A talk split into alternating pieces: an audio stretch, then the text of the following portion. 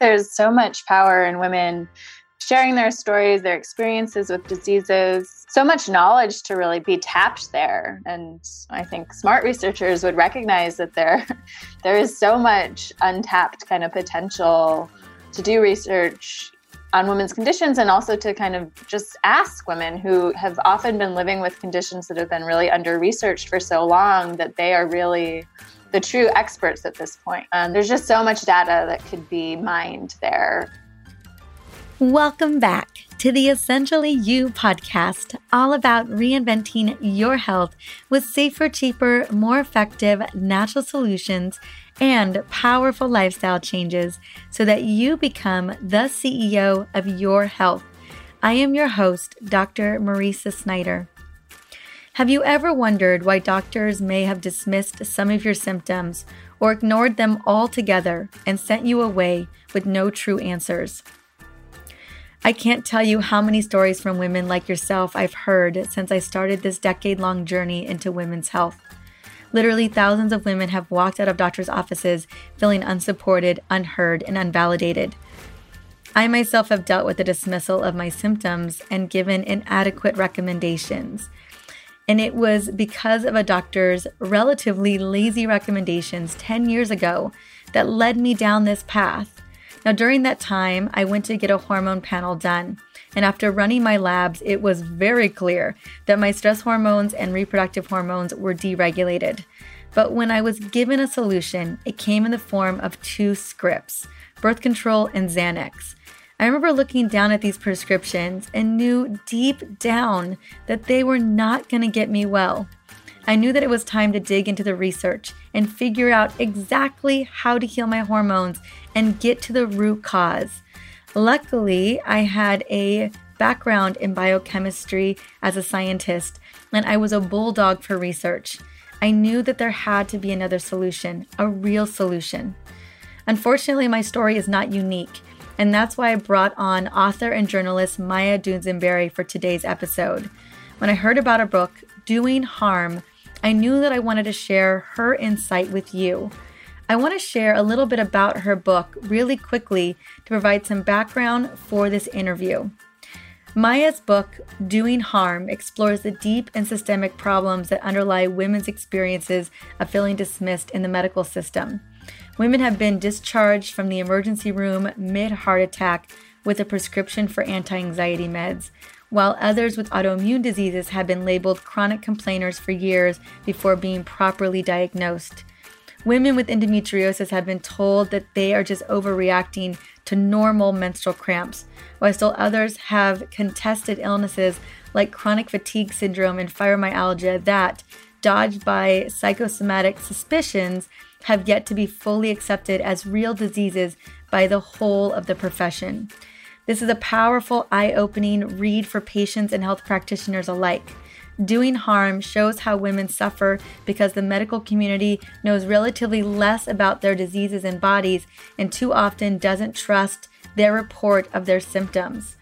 The research community has neglected conditions that disproportionately affect women and has paid little attention to the biological differences between the sexes in everything from drug metabolism to disease risk factors, even the symptoms of heart attack.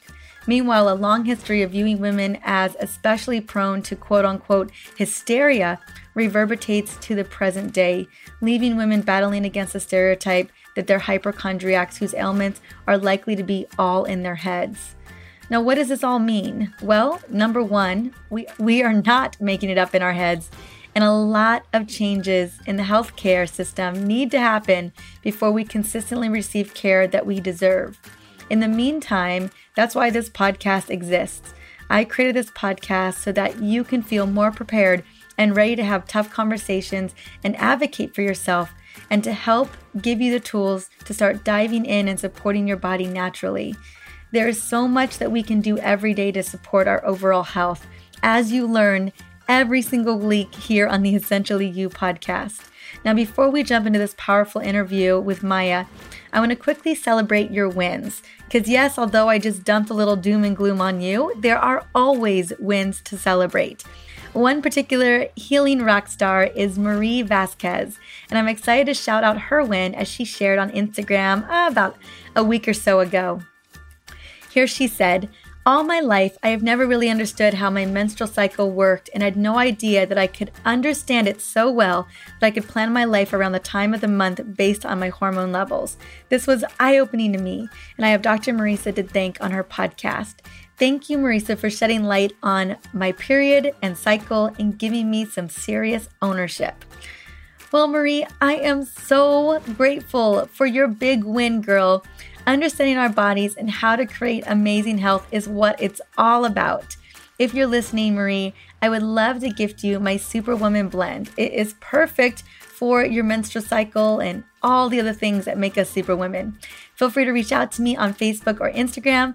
Instagram, it's at Dr. Mariza, D R M A R I Z A. Now, fellow podcasters, if you're listening right now, I would absolutely love to shout you out, and I can't tell you how much your messages mean to me. You can easily reach out to me via Instagram, Facebook, or simply review the Essentially You podcast on iTunes or whatever podcast platform you love to plug into.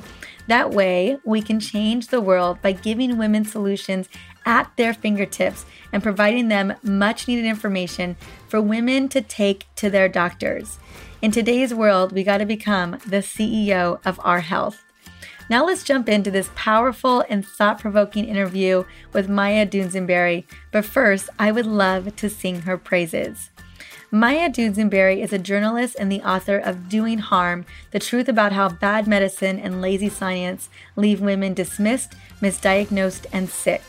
A New York Times Editor's Choice pick, Doing Harm was named one of the best books of 2018 by NPR. Maya has been an editorial director for Feministing.com and has written for publications like Mother Jones, Cosmopolitan, Slate, and The Atlantic.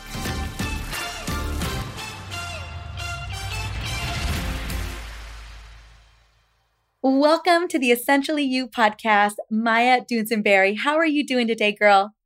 I'm great. Thanks so much for having me. It is such a pleasure. You have no idea how much I have been loving your book. I've been reading it every single day, getting ready for this interview. I don't go in at as much depth, and I've been so appreciative of the research that you've done. This is definitely an area that I talk to my audience about. So it is such an honor to get to have you on today. Thank you. Thank you. I mean, it's such an important topic. We should all be talking about it more. We absolutely should. And what we're going to be talking about for for our listeners today is how gender bias in the medical system is impacting women today. And most importantly, we're going to be talking about Maya's book, Doing Harm: The Truth About How Bad Medicine and Lazy Science Leave Women Dismissed, Misdiagnosed, and Sick. Now, this book is transformational. It just really sheds light on what's going on, you know, why women feel so dismissed and ignored. What was the journey? What was the impetus for you to want to dive so deeply into this topic? So, uh, my journey kind of started when I was diagnosed with rheumatoid arthritis several years ago at that point, you know, I'd been a, a really healthy 20 something and just hadn't given a lot of thought to how well the medical system was equipped to care for me if I actually became sick. You know, I, I mostly saw doctors for re- routine reproductive health care. And I was a really strong feminist and always wrote about a lot of reproductive health issues. But I hadn't had the personal experience yet to really broaden my lens to think about how gender bias was affecting medicine more broadly than reproductive health issues. But after I was, I was diagnosed, I started learning a lot about autoimmune diseases, started realizing how common they are among women, and also started to find that so many other autoimmune patients often had these long diagnostic delays you know went many years saw many doctors before they were finally taken seriously I myself actually had a pretty quick and, and easy time getting diagnosed. But as I kind of tuned into the problem, I, I started to feel like so many women I knew had similar stories, whether it was with autoimmune diseases or other conditions, where they really just felt like they had to fight really hard to be taken seriously and believed when they were complaining to their healthcare providers. Mm, yeah, and I see that. You know, I was on I just had a book come out. I was on a book tour, a 12 city book tour. And the real reason why I wanted to be on that book tour was to hear women's stories. I wanted to understand a little bit about their experiences. And every story that I heard, women had felt ignored or women didn't, they hadn't been told what was going on with their bodies.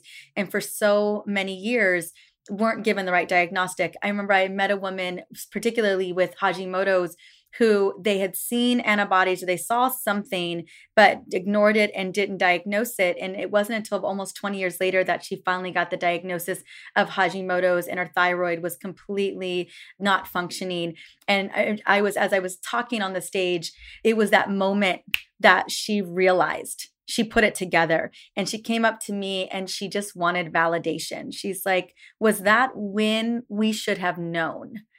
And I, it was so hard to have to tell her yes, you know, but I knew she knew that. But to be, I felt like the bearer of bad news you know, in that moment. So tell me a little bit about, you know, this whole book is so chock full of research, but what are some of the biggest ways that you see the medical system is failing our women patients, our female patients today? So in the book I sort of lay out two big problems that I think are are really kind of at the root of of the issue and really are kind of mutually reinforcing. So on the one hand, we have a knowledge gap when it comes to women's health. So we just don't know as much about women's bodies, about their response to treatments, about conditions that disproportionately affect us.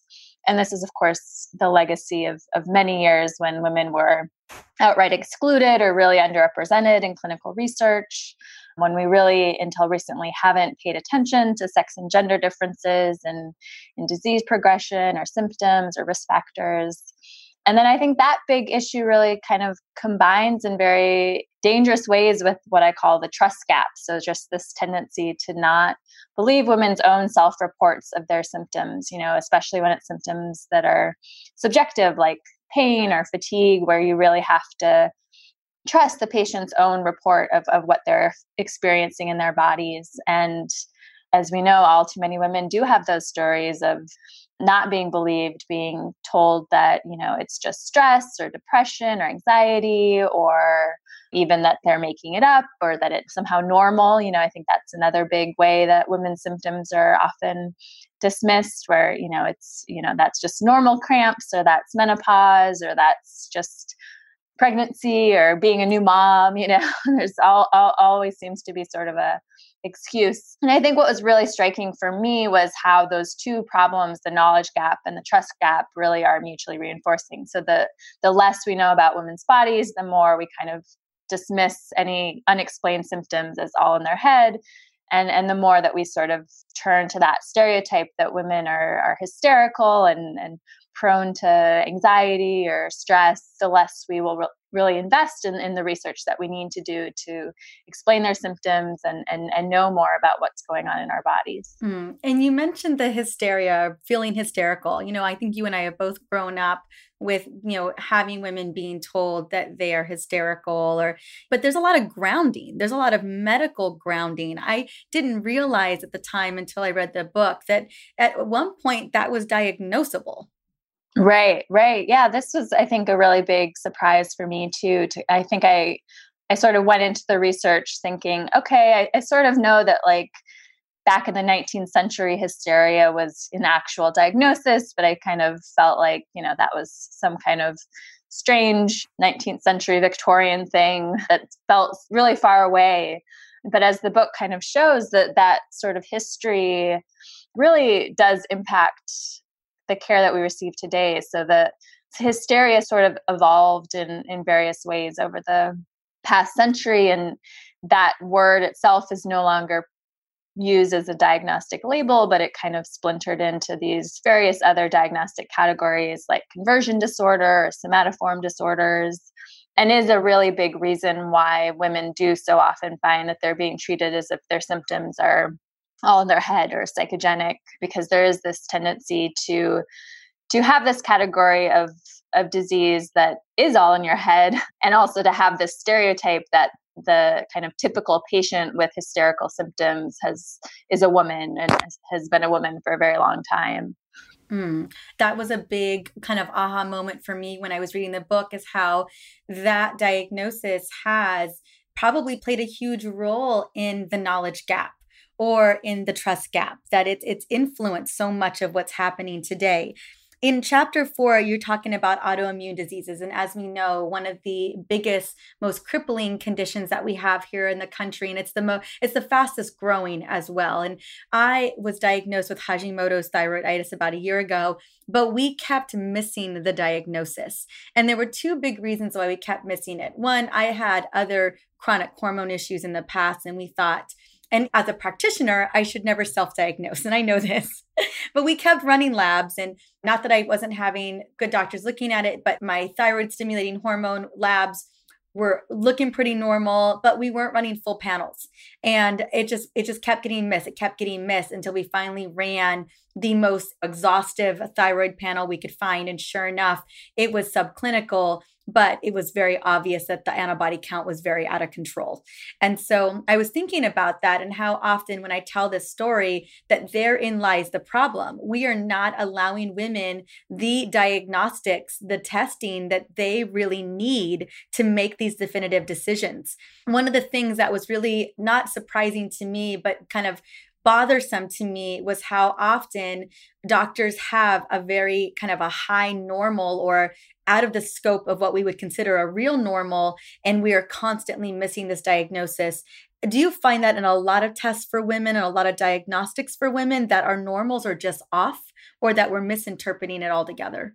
I think it's definitely true that in the autoimmune disease section i think that that is a good example where it, in a lot of autoimmune diseases patients will find that the, there is this really kind of laser focus on the testing. And if you're just slightly outside of that, even when you're reporting symptoms that are, you know, in line with a particular diagnosis, if you're not testing positive on these definitive lab results, then oh well nothing's wrong with you right and and so I, there does seem to be at least a tendency to really cling to th- that kind of objective evidence more when it comes to women. And I can certainly imagine that that tendency might might lead to some kind of stricter normal reference ranges for female specific diseases versus others. And I think that apart from the gender component, I do think that that is a, a big problem kind of writ large, you know, with this kind of cookie cutter approach to patients that really doesn't acknowledge that of course w- when we're talking about what is normal when it comes to thyroid health we're we're always talking about kind of imposing a binary onto what is really a spectrum here.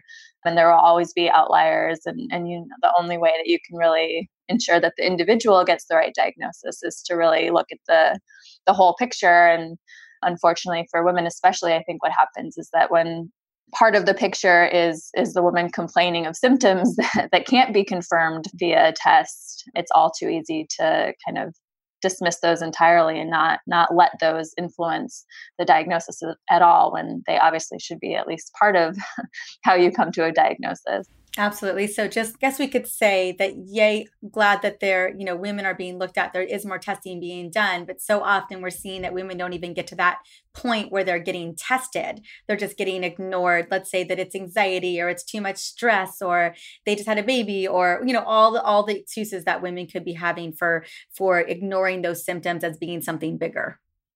Right, right.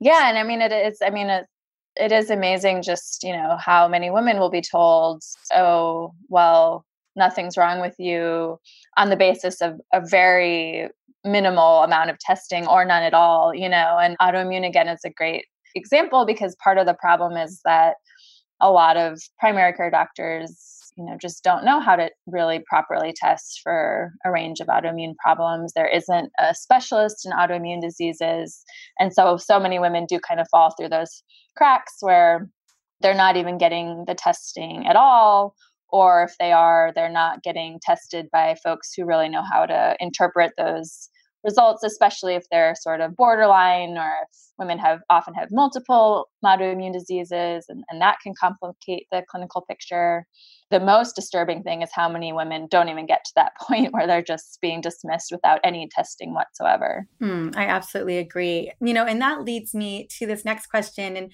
you know, it's so interesting. Like, I'm so grateful that when you were being diagnosed with rheumatoid arthritis, that the doctor was was aware and that they were paying attention and they were like, hmm, if symptomology isn't happening yet, it could be happening down the road in a couple of months, which is what happened. Because we know that the immune system, you know, they target whatever tissue that is, but it's going to take a while for things to really start to show up, you know, in terms of pathology in that way. You know, when I I about 10 years ago, I knew that something was wrong with my hormones. I just knew something wasn't right. You know, you just you know your body and something isn't. And I remember going to get tested because it's always a good idea to, to run tests just to kind of confirm what's going on. And this OBGYN handed me birth control and anti anxiety meds. And I remember looking down at these prescriptions and I looked at her and it was a her. And I was like, I'm not, this isn't it. This is not the solution to this problem, you know, and, and I never fulfilled those. And, and I was, you know, the one thing that I had for me is I already had, you know, I was clearly in practice but I was a biochemist. I was a researcher by trade. And so I knew that the answer was there. And this was just 10 years ago, which really blows my mind how far, even 10 years ago, we've come. But I knew that this was the standard of care that so many women were getting when it wasn't even the, the root cause solution for what's going on.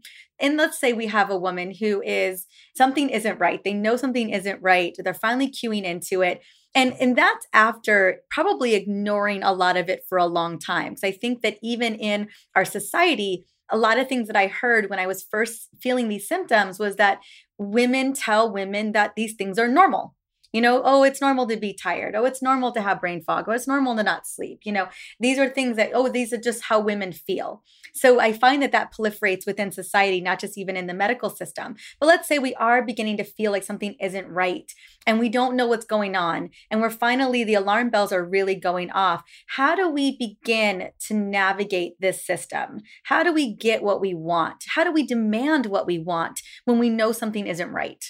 A huge question. I think it is a really big challenge. Well, first of all, one of the things I was very struck by in, in my interviews with so many women who have had experiences where they were dismissed was to realize just how how destabilizing it is when you know something is wrong in your body and are, are seeking help from healthcare providers and are being told you know nothing's wrong it's just stress you know i think that we all sort of I know that I kind of like to assume that if that were happening to me, I would, you know, stand my ground and and say, no, you know, I know my body and trust my instincts here.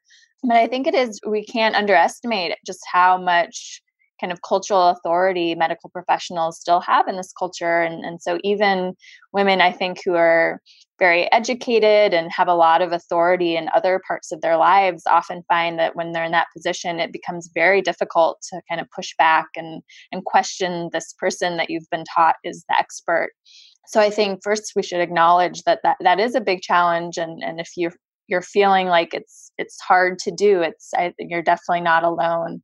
And I think the other big challenge here is that the advice to sort of advocate for yourself, you know, get a second opinion or a third or a fourth or fifth, you know, is really good advice and certainly is better than the alternative. But I think women are often caught in these real catch 22s where you know you you obviously want to advocate for yourself but you also don't want to come across as the really demanding patient who you know thinks she knows better than the doctor because of course a lot of doctors don't like that at all and there's just so many ways where pushing for the care that you need is is sort of required but at the same time it's it's the fine line between doing that and kind of antagonizing people who you know ultimately still have a lot of power over you and, and the care that you receive. Mm, i agree with that absolutely you know, this is a, a topic of conversation that I have a lot on the podcast. This particular podcast is all about women becoming the CEO of their health. And, you know, one of the things I've recognized over the years is that we do have a lot more control over things. You know, there's a lot of things that we get, we can take that power back a little bit. However, that's one thing to feel that way here at home. It's another thing to go into the medical system.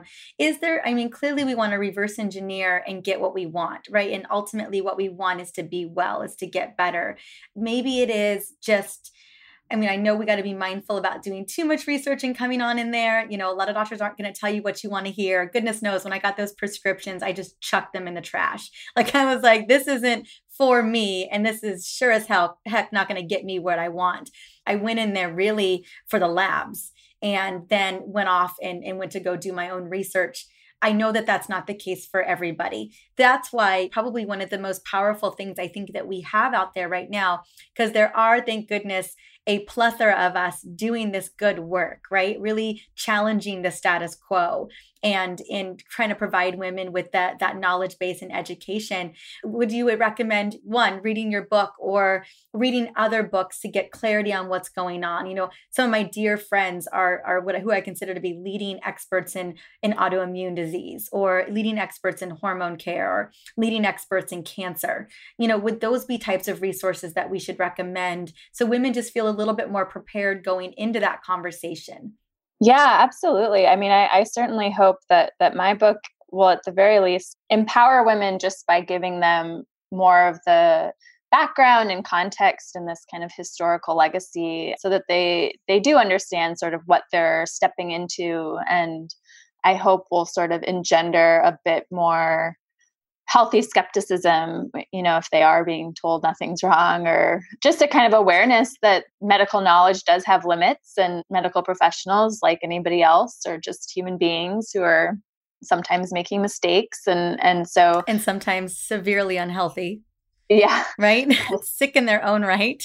Exactly exactly. Yeah and I, I think that just having that knowledge and also the knowledge that other women are often having the same experiences can be really empowering. You know, I think so many people that I have heard from since the book came out, you know, have said, Oh, yeah, I had experiences like this, but I, I thought it was just me. You know, I think that there is this tendency to assume that these frustrating dismissive experiences in the medical system are kind of the result of individual bad luck or you know you just you know it was one bad apple or even that like maybe you could have done something better to advocate for yourself. And so i think it really does sort of require starting to to speak up about these experiences and talk to other women and, and realize just how widespread they actually are to have that moment of realization that like oh no this is not about me these stories really do reflect these larger systemic problems in the system.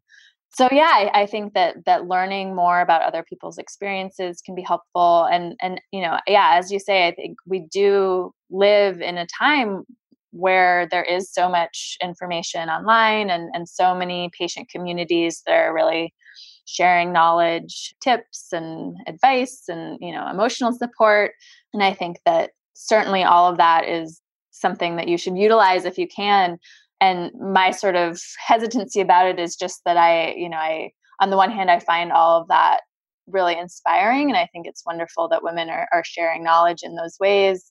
But i also always come back to the fact that it shouldn't be like this you know that we should be able to not do research you know and to go to the doctor and and be totally uneducated about our condition and and not do any work to be the CEO of our own healthcare and still get good medical care. And so that's my sort of long-term goal is that is that this kind of all of the the work and, and research that women are at this point really often required to do to get the, the medical care that they deserve will not actually be required of us so much.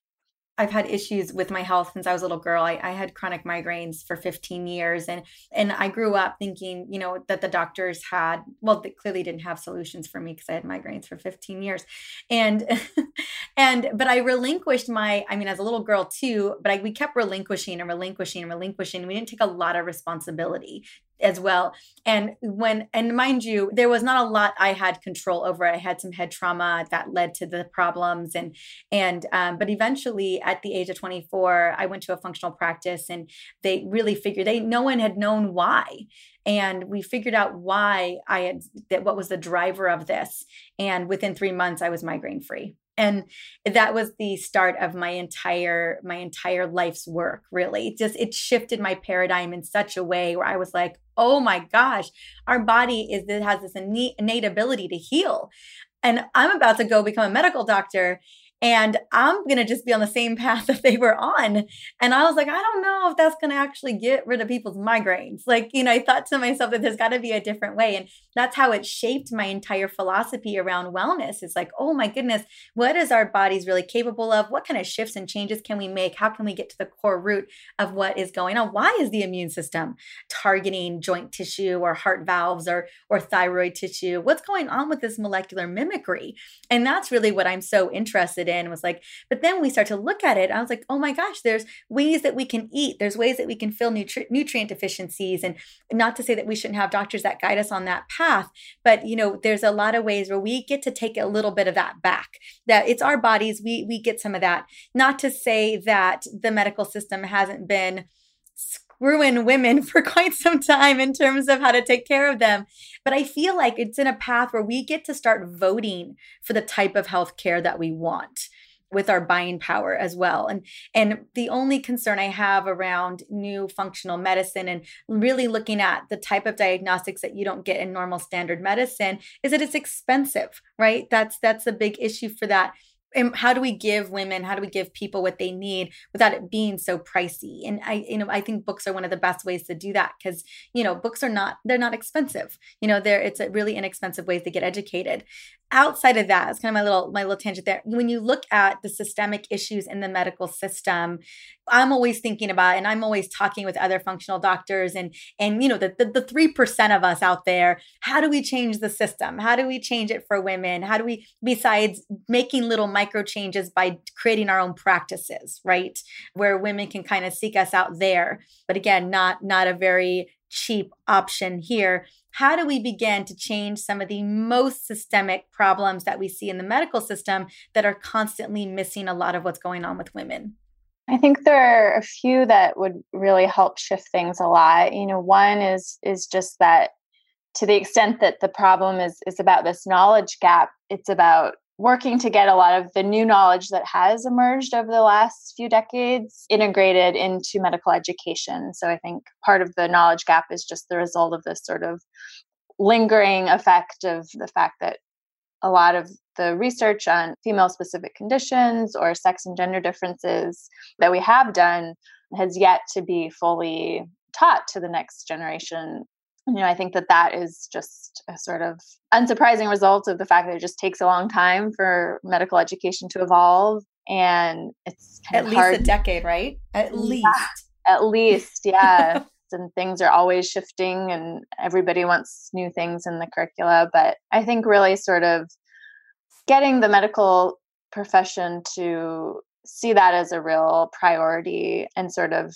make a systemic attempt to make these changes and updates to the curricula would be really powerful. And I think that there is some kind of hopeful evidence that a lot of younger med students and younger doctors really want that knowledge and, you know, recognize that they're being really left ill equipped to treat half of their patients as, as well as they can treat the other half. And so want to learn about things like vulvodynia or sex differences and you know immunology and the more that we can sort of raise awareness about the fact that that there is this knowledge gap i think that more and more doctors will sort of demand that.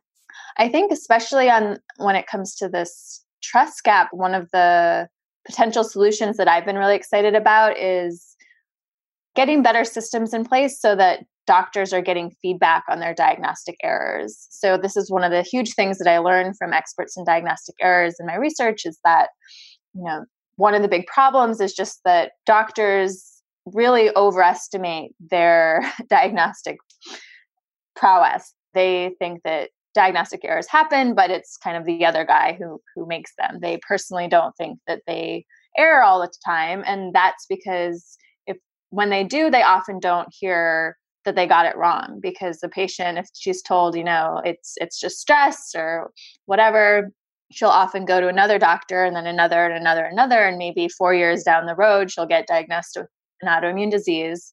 But because she often doesn't go back to the first doctor she saw they don't get that memo. And so they sort of still have the impression that she was you know this hysterical woman complaining of you know fatigue and pain and and nothing came of it. So i think a really powerful way to kind of break that self-perpetuating cycle is to really get those that feedback in place so that that doctors are learning and not just assuming that if they never hear from the patient again that means that nothing was really wrong Mm. So basically, that feedback is just not getting back, and you're seeing that shifting. That there is ways that we're we're holding doctors more accountable for misdiagnosis or maybe missing a diagnosis altogether. I think we are sort of seeing individuals.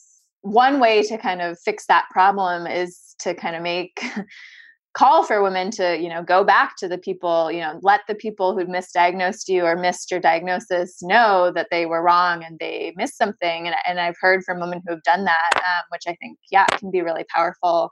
But you know again I, I don't think that it should actually be on individual women and patients to give that feedback.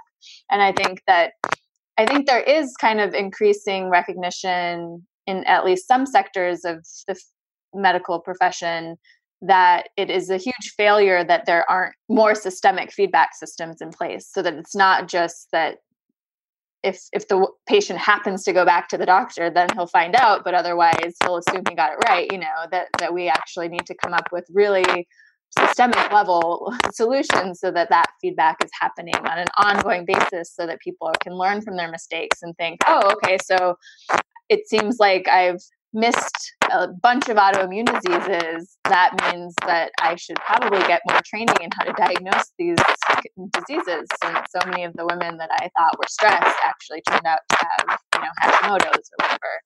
Um, so that, I think that kind of sort of learning is is not happening, but really um, would be a powerful way to shift things if it, if it started to a little bit more.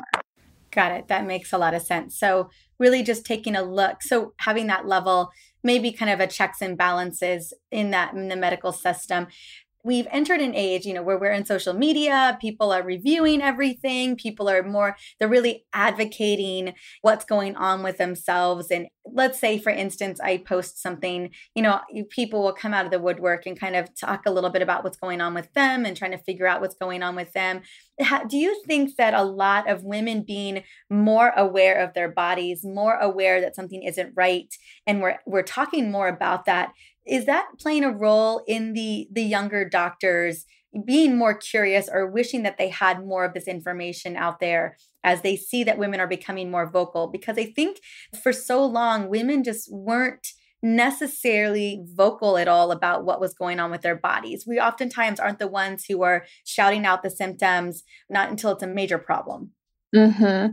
Yeah, I think that's definitely true. And, you know, especially for conditions that are sort of stigmatized in past generations. I think there was just so much silence around something like vulvodynia or you know other conditions that cause pain during sex or endometriosis. That you know, I think the fact that younger women are, are more comfortable sharing about their bodies and their sex lives and their uh, just about a lot of things that I think older generations we're just kind of talking about it has definitely shifted things and is changing things both for patients and for doctors. So i think you know it's it's incredible to think about how for a patient the experience is so much different now that if you're diagnosed or you're having a, a problem you can go online and you can usually often very quickly find a whole community of of other patients and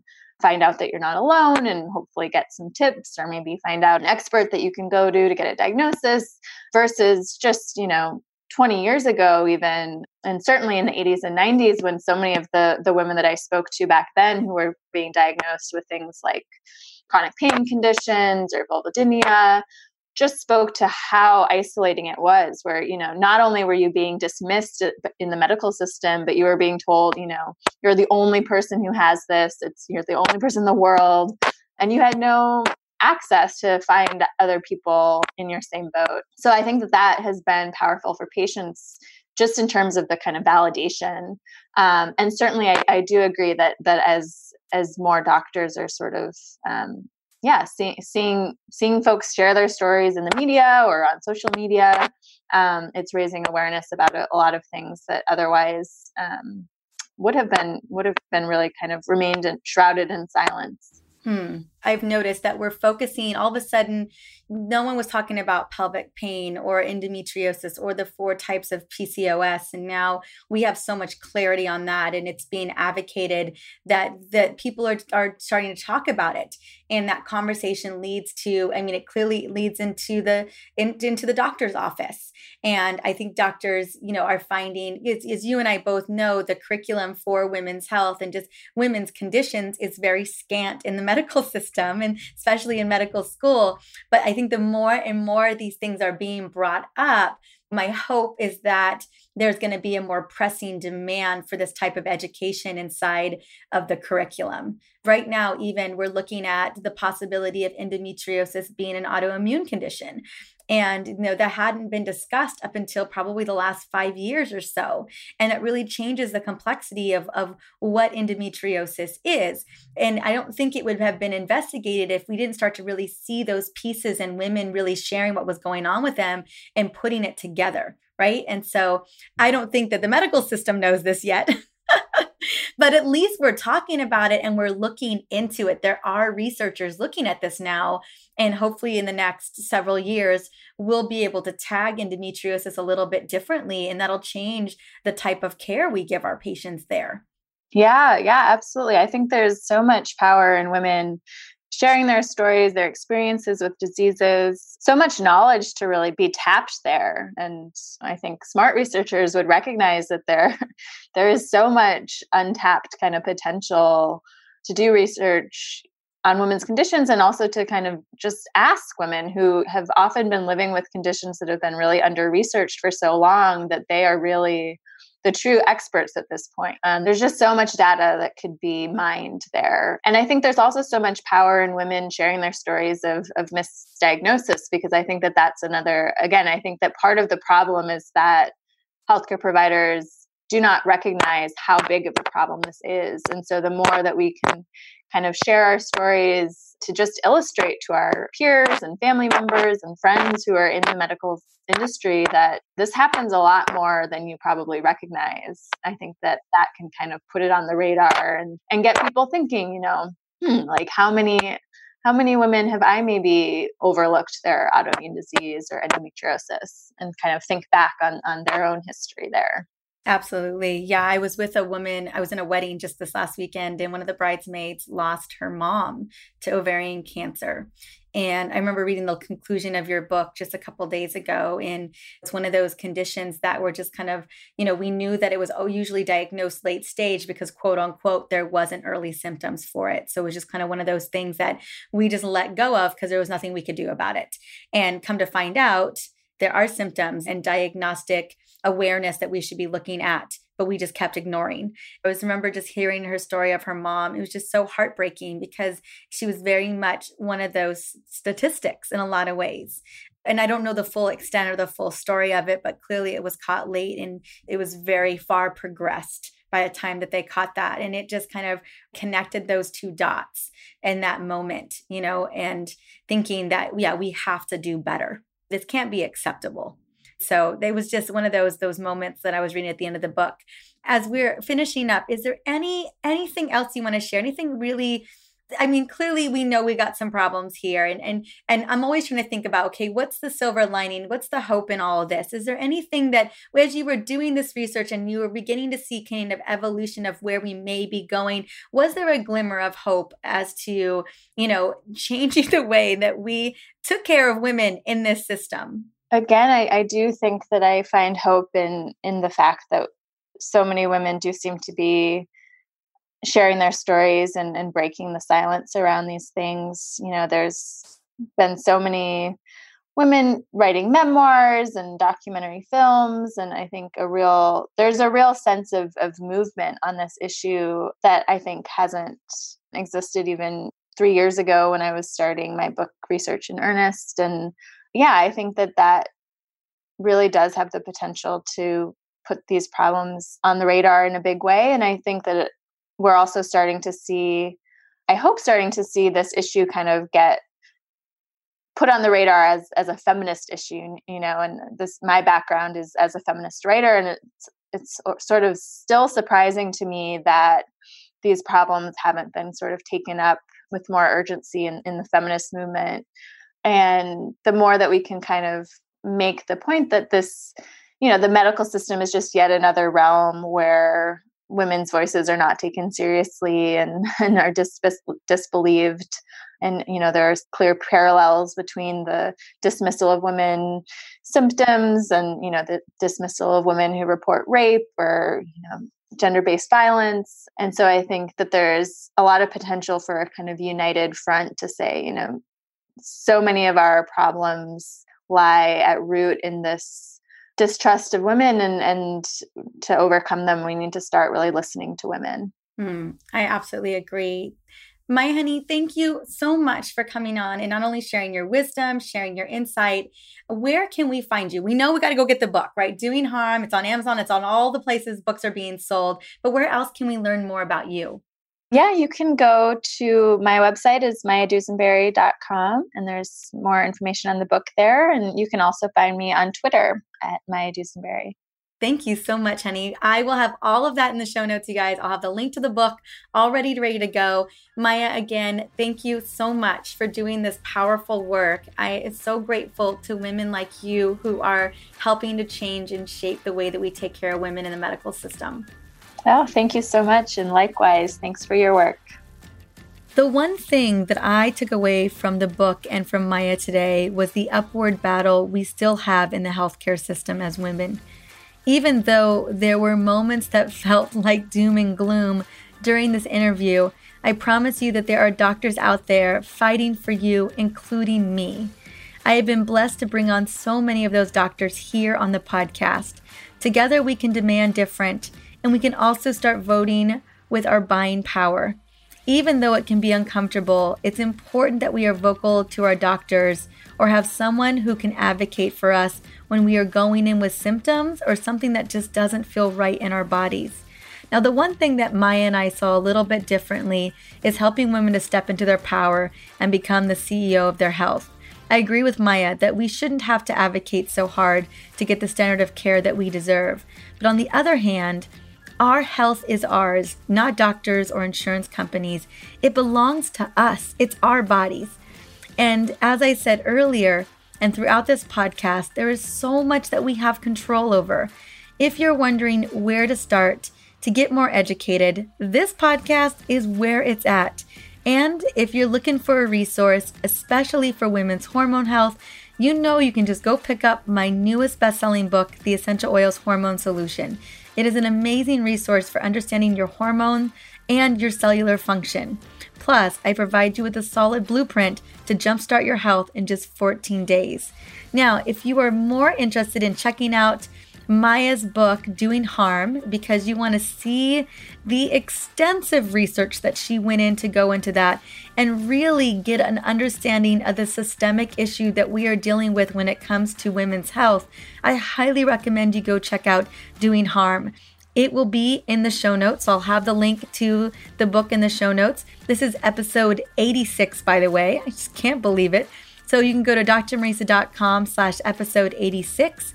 Also, it's on Amazon and anywhere books are sold. I will have the links there. And I just want to say thank you so much for stopping by and listening into this podcast interview. Now, our next podcast is going to be equally amazing. I am interviewing a dear friend, Jennifer Isarol, and we're going to be talking about her newest book and why we can do self care even in the midst of a hectic life. Because goodness knows, not every day is super smooth sailing there are definitely going to be days where they feel hectic. And that's what Jennifer and I really connected on was how do we create this self-care? How do we take care of our bodies even when life is moving a million miles an hour? So I can't wait for you to jump on and listen to this beautiful interview with me and Jennifer. In the meantime, have an amazing day. Can't wait to see you soon.